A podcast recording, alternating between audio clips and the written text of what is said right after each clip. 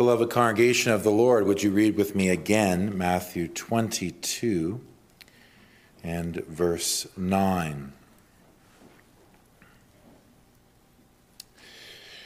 Go ye therefore into the highways, and as many as ye shall find, bid to the marriage. Well, brothers and sisters in the Lord, one of the most challenging aspects of gospel preaching is helping Christians to understand those themes and truths of the Bible which are most practical. What do I mean? Well, often when we come to a worship service with discouragements, anxious cares, worries, and burdens and sorrows, perhaps we wish that the Word of God would always address specifically the problems that we have. That, as it were, God would look down upon us in our context and join us in considering the things we are going through. Indeed, we can praise God that some portions of the Bible do so, so speak to us in our individual circumstances. But sometimes, I'm sure you'll agree, God does not bring comfort to his people by joining us in looking down at our own context, but by rather inviting us to look up, to rise above our small little lives, and to see them in the broader context, the great scheme of salvation which God is working out in the Lord Jesus Christ. Sometimes it's through that change of perspective that the Lord can minister a measure of hope and comfort to the soul, where we behold God in His majesty, working all things together for our good and for His glory.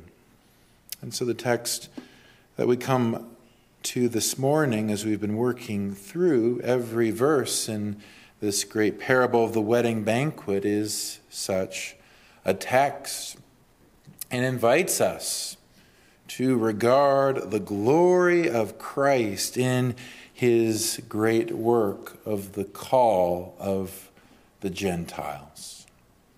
And it's a huge theme, a huge topic, one that I don't intend to cover just in one sermon, but through a number of them. But I wish in this message simply didn't introduce it, to have us fixate upon the importance of this in the great history of redemption and in the purposes of God.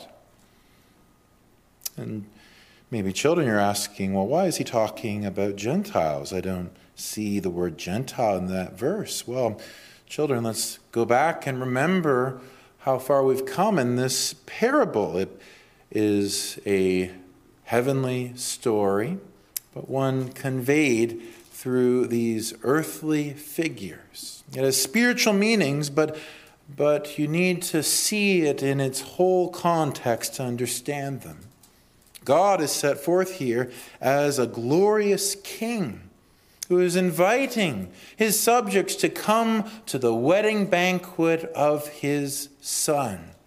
He sends out his servants, and shock and horror, a great many of them not only refuse and despise this call, but abuse and kill his messengers. And so the king as we have seen in recent messages, he sends forth his armies and destroys those murderers, burning up their city.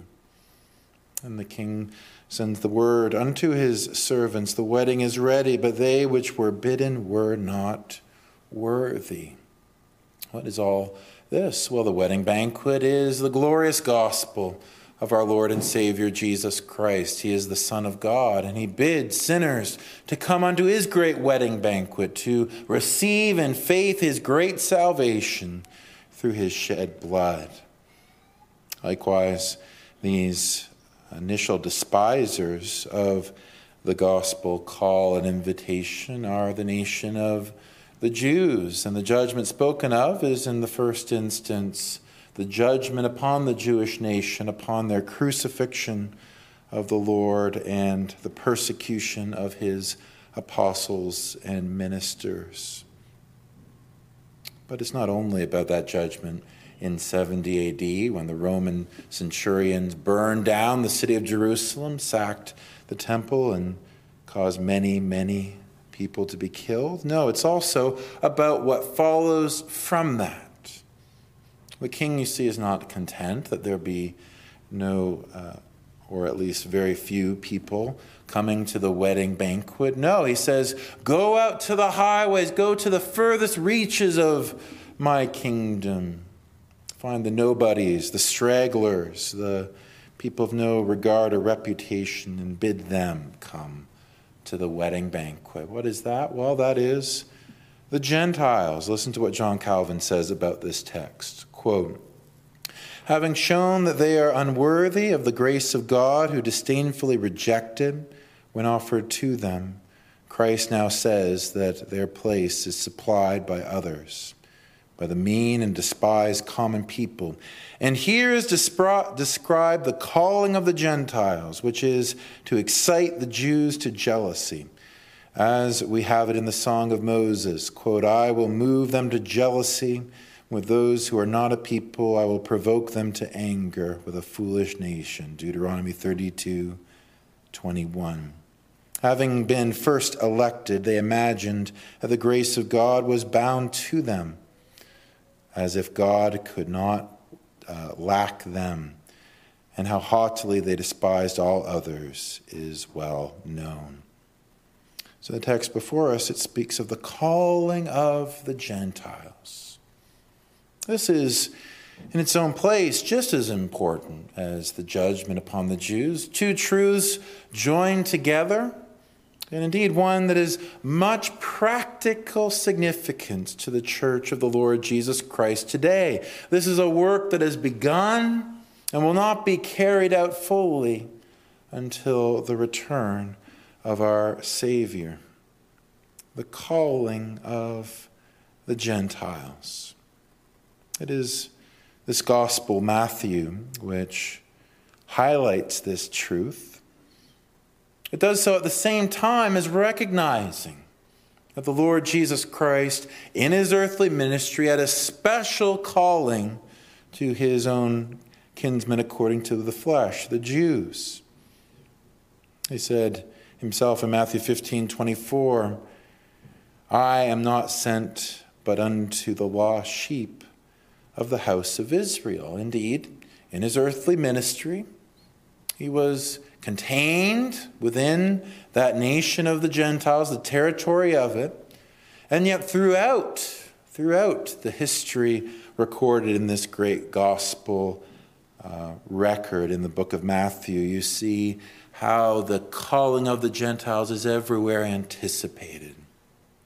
Children, maybe you remember the story of the wise men do you remember that from Matthew 22? There were these wise men from the east who came to King Herod and they asked that question of them, of him, that is, Where is he that is born King of the Jews? We have, for we have seen his star in the east and are come to worship him. Even from the days of Jesus' earliest childhood, God was sending Gentiles from distant lands to worship Him. Or maybe you think of that great story of the centurion, one of those miracles recorded earlier on in uh, Matthew's gospel. It was that he had a servant of his who was on the brink of death, and he sends people to come unto his roof and to heal his his servant. And then on the way there, Jesus, he hears word from the centurion I am not worthy that you should come under my roof, but say the word, and my servant shall be healed. And what is it the Lord Jesus says in response to the centurion's servant? Sorry, the centurion's faith before he heals his servant. He says in Matthew 8, verse 11, And I say unto you that many shall come from the east and west and shall sit down with Abraham and Isaac and Jacob in the kingdom of heaven. But the children of the kingdom shall be cast out into outer darkness. There shall be weeping and gnashing of teeth. Indeed, Matthew chapter 12 cites a prophecy of Isaiah that speaks of the calling of the Gentiles and ascribes it to Jesus Christ. Matthew 12, verse 19 He shall not strive nor cry, neither shall any man hear his voice in the street. A bruised reed shall he not break, and the smoking flax shall he not quench, till he uh, shall send forth judgment unto victory, and in his name shall the Gentiles trust. Matthew 21, verse 42, the chapter right before our text, you see how it is that the Lord Jesus begins to be more specific, how it's through the rejection of himself by the Jews that the Gentiles will be brought into the covenant of grace. Matthew 21, verse 42. Jesus saith unto them, Did ye never read the scriptures? The stone which the builders rejected, the same has become the head of the corner. This is the Lord's doing, and it is marvelous in our eyes. Therefore say I unto you, the kingdom of God shall be taken from you and given to a nation. Bring forth the fruits thereof. And later on, Matthew 24, verse 14. Jesus gets more specific and it exemplifies this truth about the call of the Gentiles. And this gospel of the kingdom shall be preached in all the world for a witness unto all nations, and then the end shall come. Here you see the call of the Gentiles. This is a glorious work of our Savior Jesus Christ. It is what he is bringing about. He, through his gospel invitation, is bringing all nations into the bond of his love in the church. It's just as the Apostle Paul said in Romans 15 and verse 8 Now I say that Jesus Christ was a minister of the circumcision, that is, of the Jews, for the truth of God to confirm the promises made unto the fathers, and and that the Gentiles might glorify God for his mercy. This is not something we can just skip over or brush over a congregation. It's a central truth in the Bible, the call of the Gentiles. And so today we propose just to begin, begin to think about this, to introduce the subject that we may not just see it as another historical fact, but something which the Lord Jesus Christ is doing in our own day, that our hearts and lives may be attuned and conformed unto his great purpose and mission in history. There is just uh, an introduction to it. So now let us consider, in the first place, the identity of the Gentiles. Who is it that we're talking about? What is a Gentile? Well, this word uh, Gentile, which is commonly used in the English language when we see it surface a number of places in the Bible, in the Greek and the Hebrew, it is uh, just referring to a nation, to a nation, to a group of people with shared customs, shared history sometimes shared ancestry. This is the group of people that is referred to in Acts 17, verse 26, where the Apostle Paul says this God hath made of one blood all nations of men for to dwell on all the face of the earth, and hath determined the times before appointed and the bounds of their habitation. You see, the Bible teaches concerning human beings that there is both unity and diversity. Unity in all that are made in the image of God. All are descended of one blood, as Acts 17 says, descended from Adam.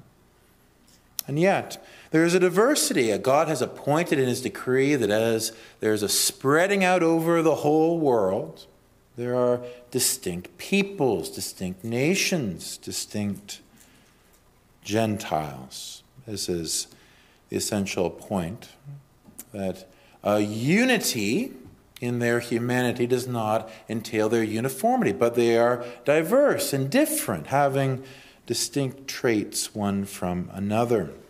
Deuteronomy 32, verse 7 and 8, the great song of Moses, speaks about this. Remember the days of old, consider the years of many generations. Ask thy father, and he will show thee, thy elders, and they will tell thee.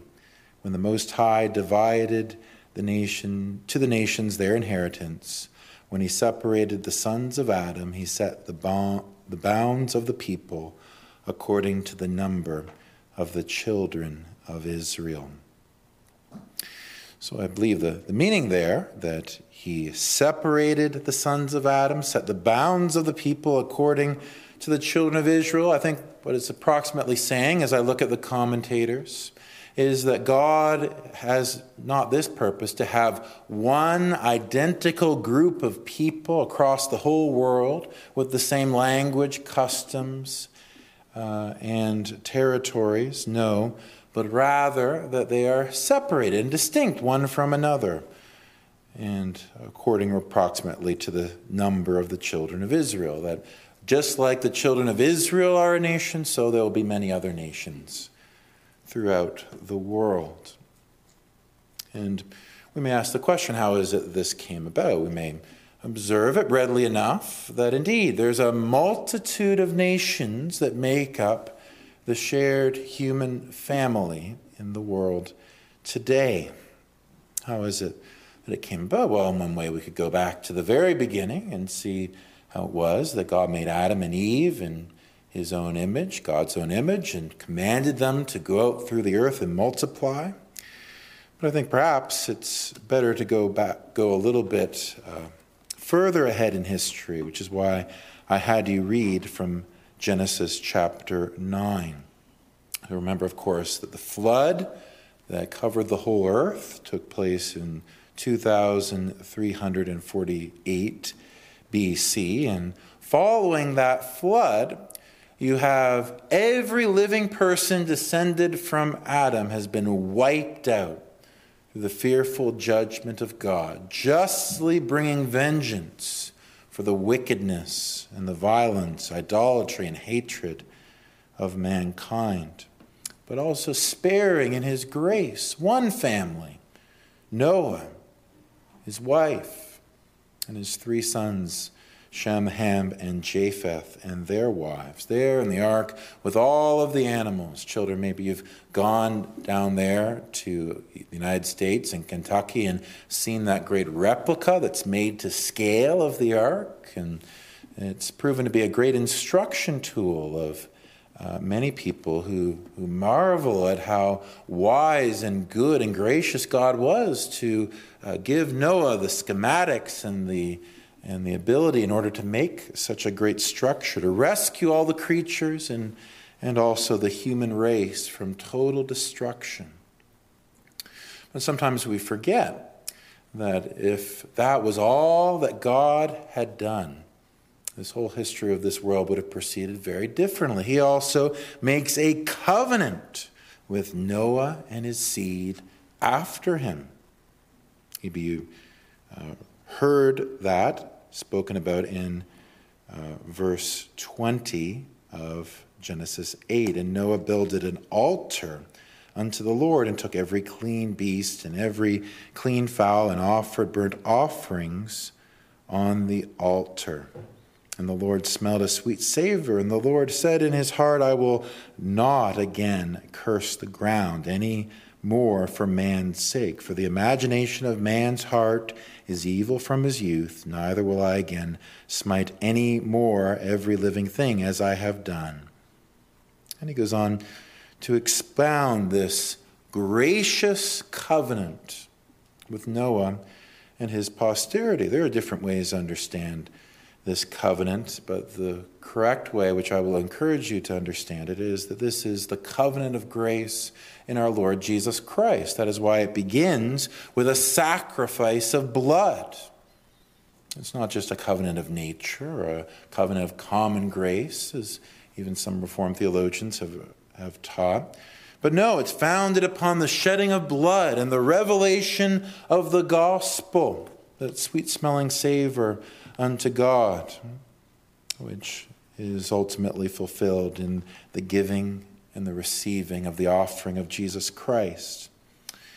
And yes, while the, the covenant of grace under the Noahic administration, it does extend to the whole universe, all the creatures, all of mankind are entailed in the covenant, or you read it carefully, it especially concerns his people, his elect. That all things in the whole universe are bound up with this, that um, that summertime and harvest and winter and the re- regular rhythms of life, they will continue and continue so that God, in His mercy, may call His elect. Verse 8 And God spake unto Noah and to his sons with him, saying, And I, and I, behold, I establish my covenant with you and with your seed after you, and with every living creature that is with you, of the fowl and of the cattle and every beast of the earth with you, from all that go out of the ark to every beast of, of the earth. And I will establish my covenant with you. Neither shall all flesh be cut off any more by the waters of a flood, neither shall there be any more be a flood to destroy the earth many other things contained here. You have the affirmation that man is made in the image of God, and that according to the law of God, whosoever sheds innocent blood, whosoever sheds the blood of man, by man shall his blood be shed. There is justice required in the law of God, also capital punishment for all those who take innocent life. And many other lessons could be drawn from this. But the point is that you see that at that point, the whole human race was found in one family, and with that family, God's covenant, gracious covenant the Lord Jesus Christ was made for the sake of the gathering of the elect. And there you see that there is a purpose here, a purpose that they would spread out, that they would multiply. Verse 7 And you be fruitful and multiply, bring forth abundantly in the earth, and multiply therein. Now, I would simply point to you that in that very command, there is the seed of the multiplicity of nations. In the nature of humanity, to spread out over the world because we are finite and limited as we seek to carry out the Lord's will, to serve Him. What results is that each locale, every location, takes on a different character, a different culture, a different language, if it's extended over a long enough length of time. Listen to one theologian by the name of Stephen Wolfe, how he puts it.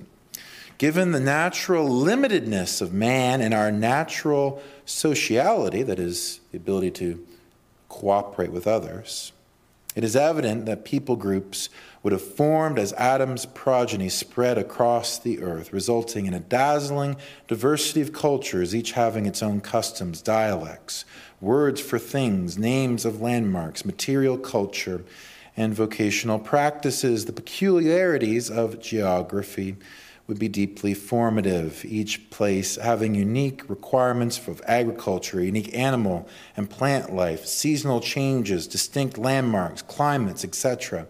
As they shape the land, the land shapes them, as if the people and place belong together.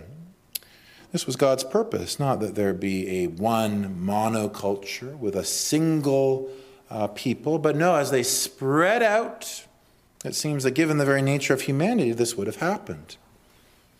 Now, we recognize, of course, that the occasion by which this command uh, that God gave in the Noahic covenant was carried out, it was also attended by another event, which is also very significant, namely the Tower of Babel. If you will skip ahead to Genesis 11, you see how it was that uh, that transpired in Genesis 11 and verse 1. And the whole earth was of one language and one speech. And it came to pass, as they journeyed from the east, that they found a plain in the land of Shinar, and they dwelt there. And they said one to another, Go to, let us make brick and burn them thoroughly. And they had brick for stone, and slime they had for mortar. And they said, Go to, let us build us a city and a tower whose top may reach unto heaven, and let us make a name, let, lest we be scattered abroad upon the face of the whole earth. Now, that's, I think, an important thing to understand about the Tower of Babel. It's not just a nice story, and it's certainly not something that should be read in isolation from what came before. It was a willful act of disobedience on the part of these people. They had a command to spread out, and their purpose on, at this occasion, as the descendants of Noah, was rather to build from one location, to concentrate all of their powers and abilities such that they could make a name for themselves. And this tower that they were making is, as you trace it out, it seems to have not just a uh, architectural purpose, but a religious purpose. It's going to be the center of a new religion. And so you see that there is here a deviation from God's will. And so, as you continue reading in verse 6, and the Lord said, Behold, the people is one, and they have all one language, and this they begin to do, and now nothing will be restrained from them which they have imagined to do. Go to, let us go down and there confound their language, that they may not understand one another's speech. So the Lord scattered them abroad thence upon the face of all the earth. And they left off to build the city. Therefore, the name of it is called Babel, because the Lord did there confound the language of all the earth. From thence did the Lord scatter them abroad upon the face of the earth. So rather than allow this one world government, one world religion to take place, instead what you see is a dividing of the people as God confuses their languages, causes that one group of people with one language to suddenly begin to speak in different languages, then what happens is they all separate and they are divided over the face of the earth. And it seems to be an act of uh, mercy on the part of God, not that they, in their evil, would be able to remain in that one place, but no, as the nations and the peoples are divided, so also will be the power and strength of any government. And in this way, God's purposes are carried out. You notice, did you, uh, as we read a little bit of Genesis chapter 10, that it speaks uh, in verse 5 of chapter 10 in this way, after it begins to get into the genealogy of the different sons of Noah.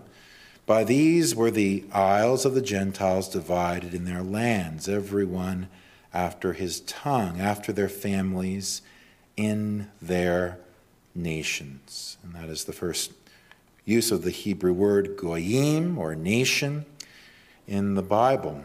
The isles of the Gentiles seems not to just refer to the islands, but it seems to be a Hebrew way of speaking of distant lands that are populated by, by other peoples.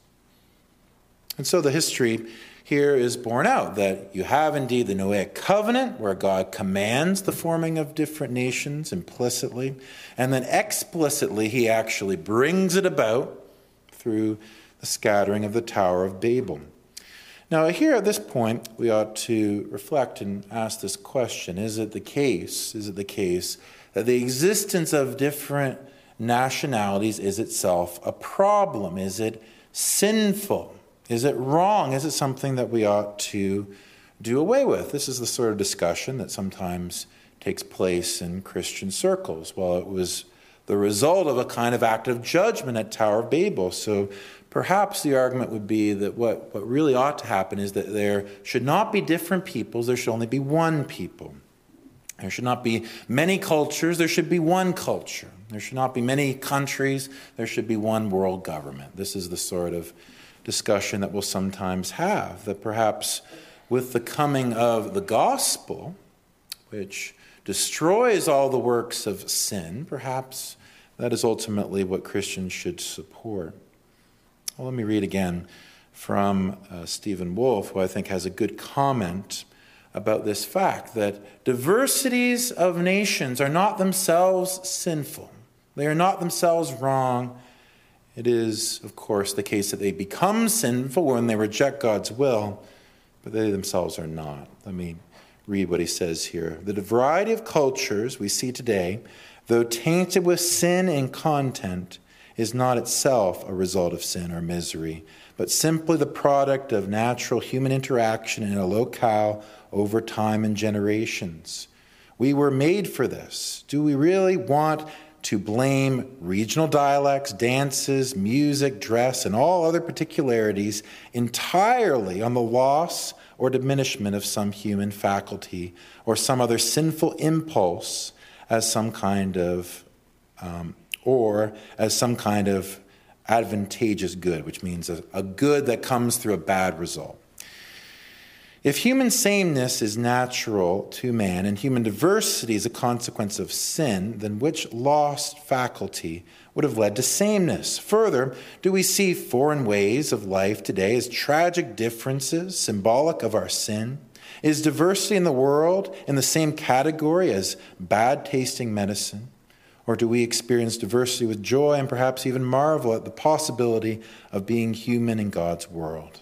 The fact is, though Christians disagree on the prudence of multiculturalism, we see cultural diversity on earth as, in itself, an unqualified good, as it pleases us that the gospel is for the nations. This is the contention that, that this man is making, that in, indeed, while indeed there was much sin in the diversity of nations as they developed, both before and afterward, Yet the very existence of nations is not sinful.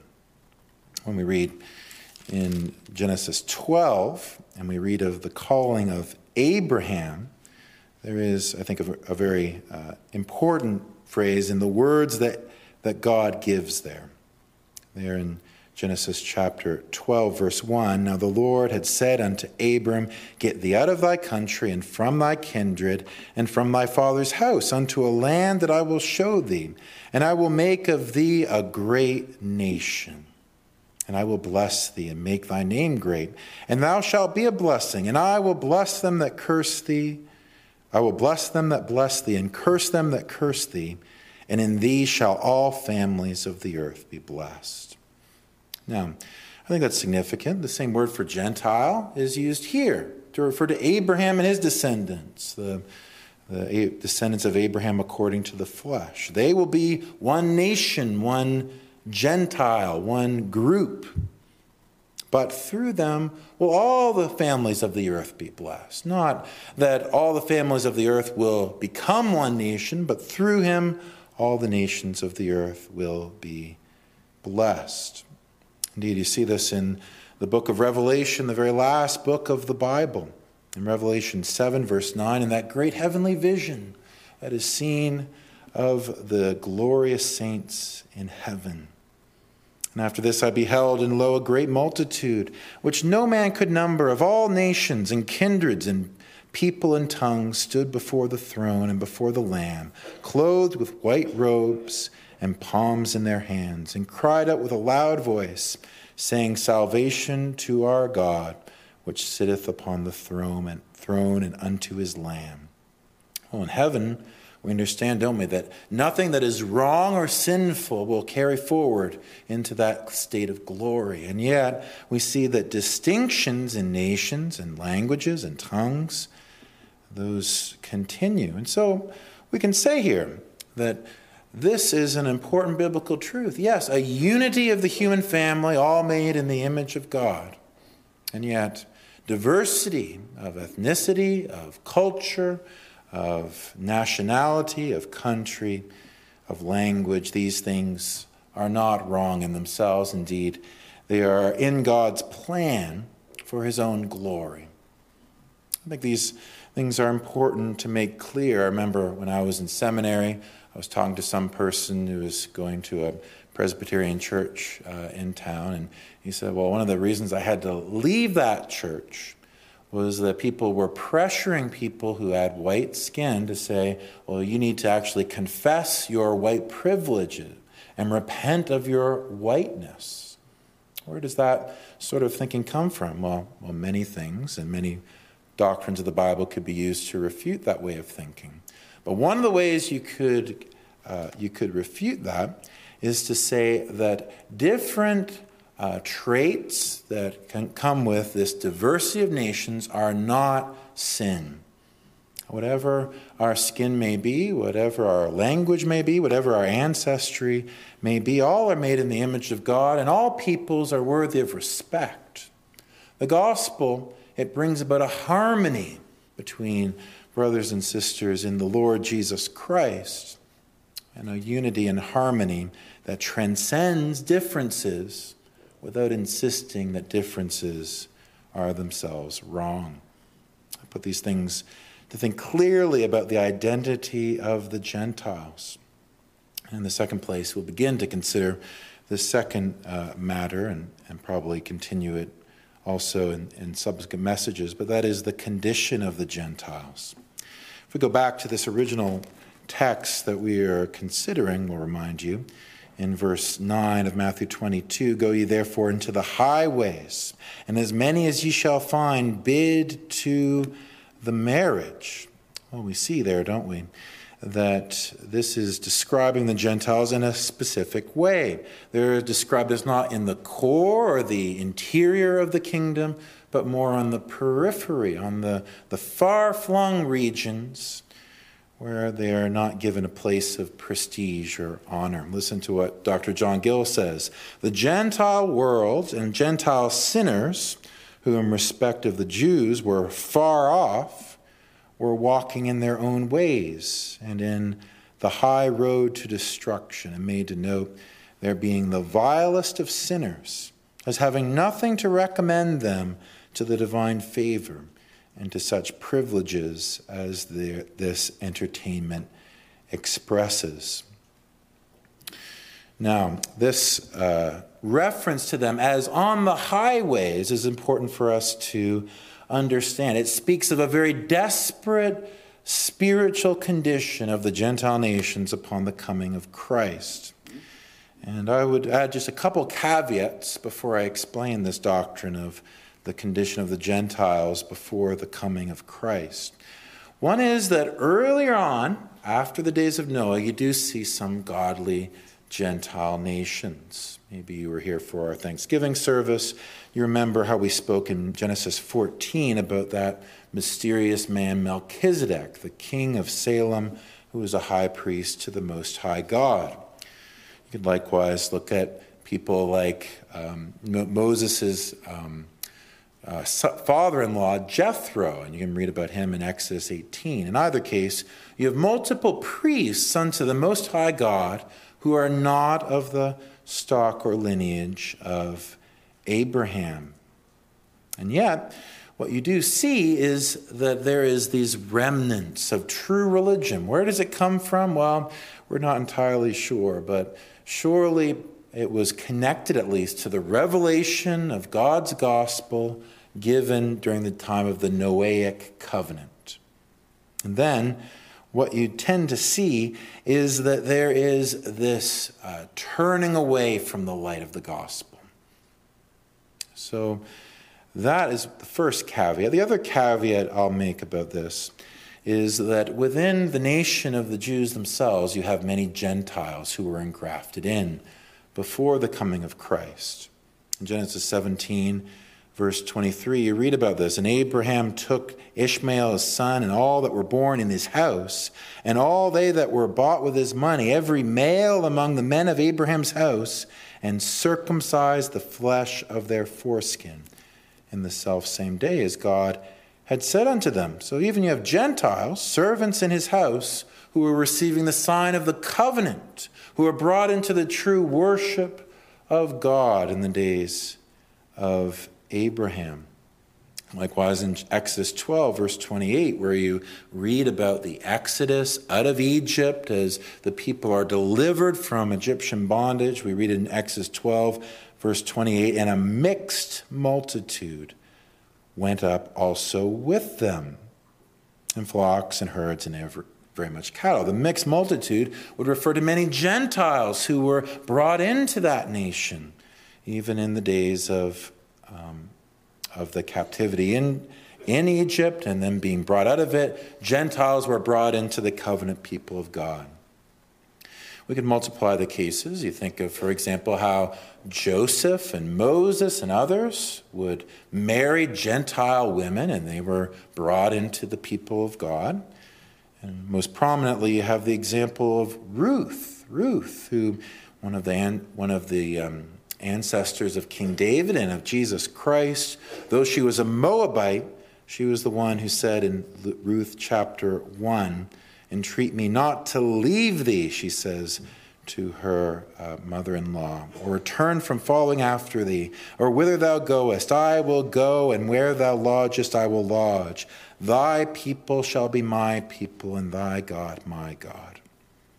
It's not simply the case that the the Jewish church or the Old Covenant church was strictly genealogic, genealogical or a racial group. No, it was spiritual in nature. Gentiles could and were grafted in, as many examples say. And yet we know that the prominent, the prominent truth always was that they were separated from the Gentiles, and the Gentiles were largely excluded from God's grace and favor. Psalm 147, verse 19 He showed his word unto Jacob, his statutes and his judgments unto Israel. He hath not dealt so with any nation. And as for his judgments, they have not known them. What a terrible thing to contemplate. Whole nations of people shut out of the truth of God, separated from the grace and favor of God. Acts 14, verse 16. God in times past suffered all nations to walk in their own ways. Even the prophets would use the, the Gentiles as a very example of evil.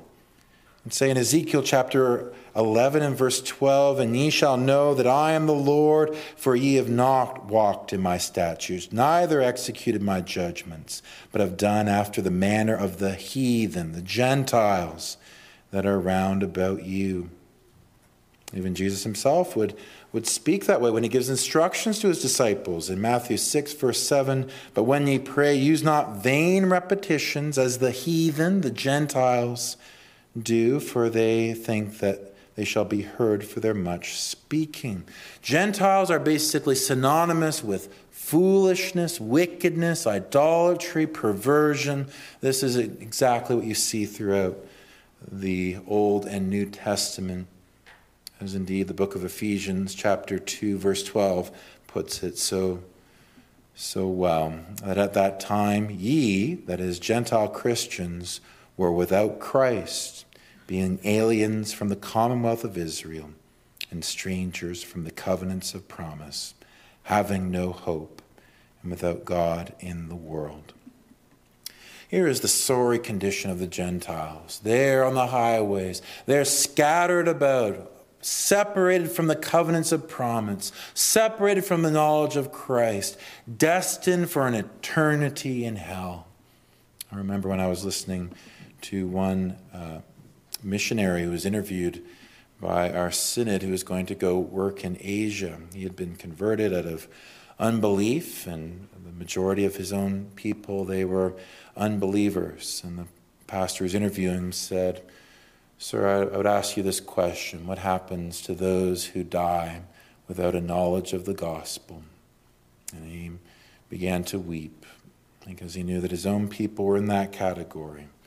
He said, They perish in hell. So it is This is the people, this is the people that we find here now called. We will return to this and consider it in more detail, but I want to just end with this prophecy of Isaiah, showing forth the amazing work of calling these desperate people, the Gentiles. Isaiah 65, verse 1. I am sought of them that asked not for me. I am found of them that sought me not. I said, Behold me, behold me, unto a nation that was not called by my name.